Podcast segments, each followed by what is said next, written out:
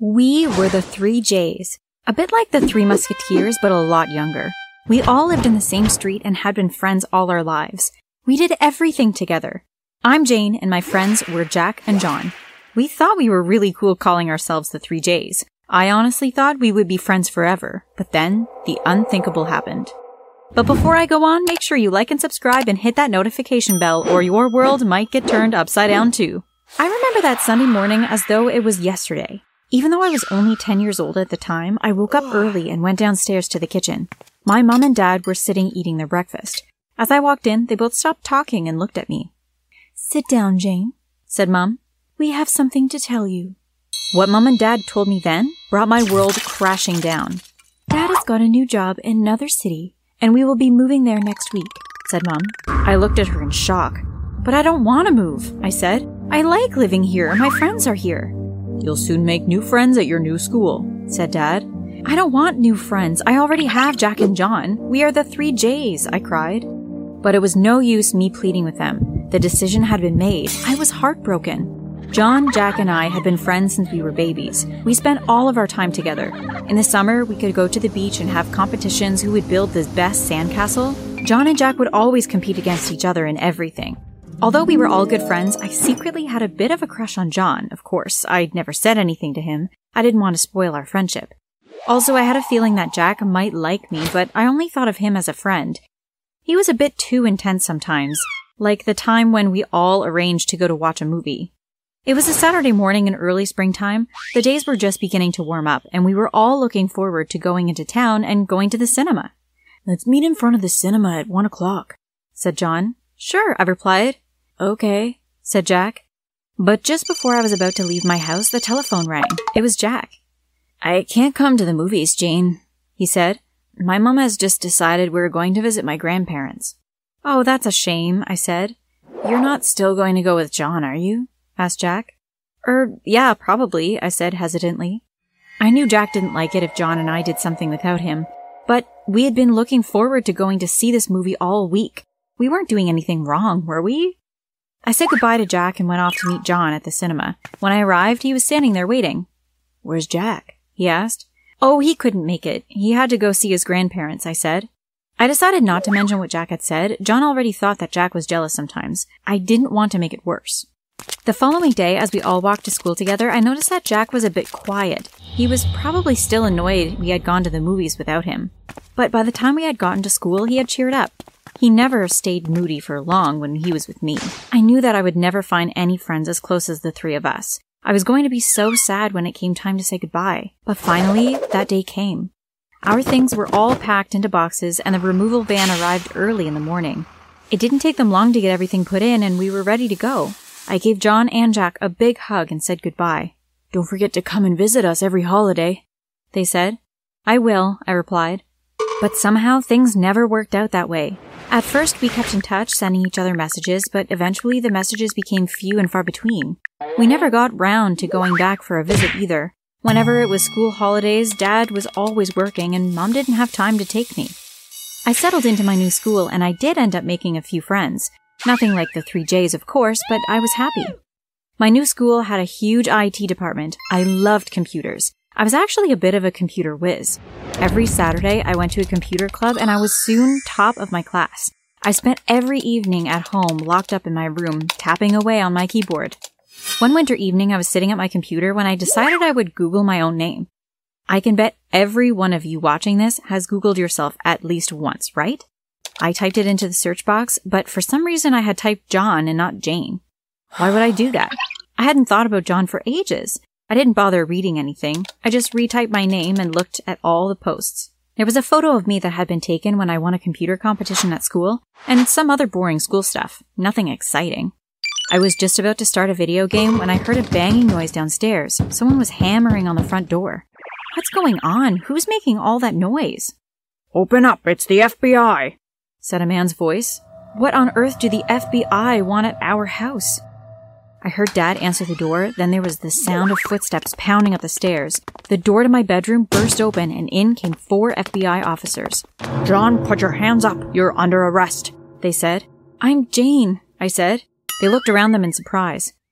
Oh, I'm sorry, said the officer. We must have made a mistake. You're obviously not who we are looking for. We are looking for a male bank robber. Why would you think a bank robber might be in our house? asked Dad.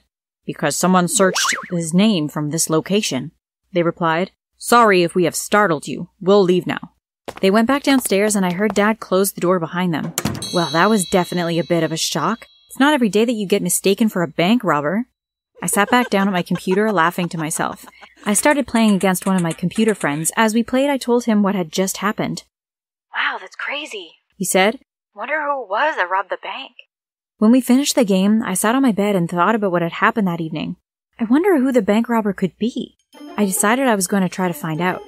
I went back onto my computer and started searching again. This time, I typed in John and began to read through all of the information I could find online. It took me a few hours, but eventually I found what I was looking for. The next day, I told my parents that I was going to be staying late after school for an extra computer lesson. But instead, I went into town. I found out that the bank robber was working as a waiter at a burger place in town. I wasn't going to speak to him, of course, I just wanted to see what he looked like. I went into the burger place and sat at a table. As I picked up the menu, I looked around at all the staff. Which one was the bank robber? I studied the menu, and as I was choosing, a waiter came over to my table. Can I get you anything? He asked. I looked up. John! I shouted. Jane!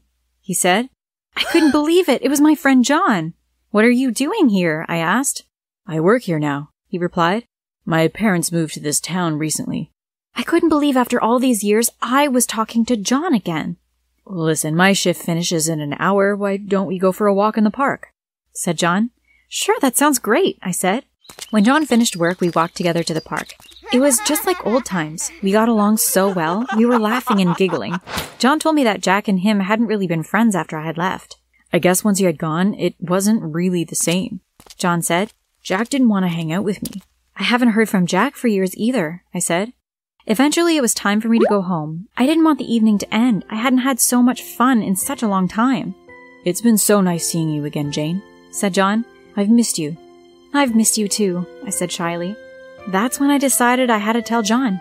You know, I used to have a crush on you, I said laughing. Well, maybe I still do. John looked at me in shock. Are you serious? I've always liked you, Jane, he said. Would you like to go on a date with me? Yes, I'd like that very much, I said. When I got home that night, I lay on my bed thinking about John. He couldn't be the bank robber. He was far too nice. There was obviously some mistake. I wouldn't tell him what I thought. He'd think I was crazy. John and I started dating from then on. Whenever John wasn't working, I'd either be at his house or we would be going out for a drive in John's car. He had bought himself a new car when he started work. I loved going out with John in his car, but I was a bit nervous because he always drove so fast. Slow down, John, I said one night as we were driving home after dinner. But it was too late. I heard the sound of a police siren and saw the lights on the police car flashing. John pulled to the side of the road. Excuse me, sir, did you know you were speeding? said the policeman to John.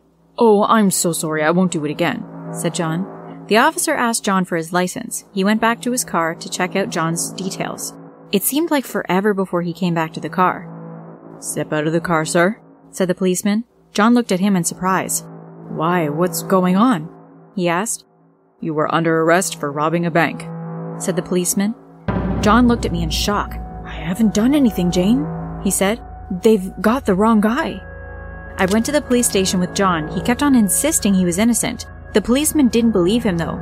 We have the proof it's you, he said. Could I see that proof, please? I asked him.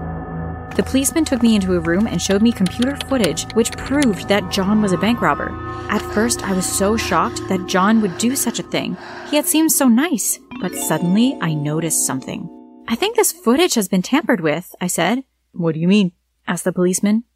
I know a lot about computers and I'm telling you that something isn't right, I replied. If you will let me, I will set up a reverse trace to track the original IP address. The police agreed to let me look. It didn't take long for me to find out what I was looking for. I gave the information to the policeman. If you go to this location, you'll find the person who has tampered with the footage, I said. You better come with us, he said. We might need your computer expertise. I went to tell John what I had found. Don't worry, I said. I'm going to find out the truth. The police drove me to the address that I had given them. They didn't bother knocking on the door, they just broke the door in and ran up the stairs of the house. I followed behind them, my heart beating so fast. As we ran to the room, the policeman in front of me was grabbing hold of a man and putting handcuffs on him. He turned to look at me. Jack, I cried, is it you that tampered with the footage to make John look guilty? The policeman gave me a curious look. Do you know this man? he asked. Yes, it's John's friend, I replied. Jack looked at me coldly. Yes, it was me, he said. Why would you do that? I asked him. You were his best friend. Because you never noticed me when he was around. Jack shouted. I've always loved you, Jane, but you only ever had eyes for John. I sat in silence as the policeman drove me back to the station. How could Jack have done that? If I hadn't noticed the tampering, John might have ended up in prison. The policeman told John all about what Jack had done to him. You're free to go now, thanks to your girlfriend, he said. We left the police station. It was just the two J's now, but that was all we needed.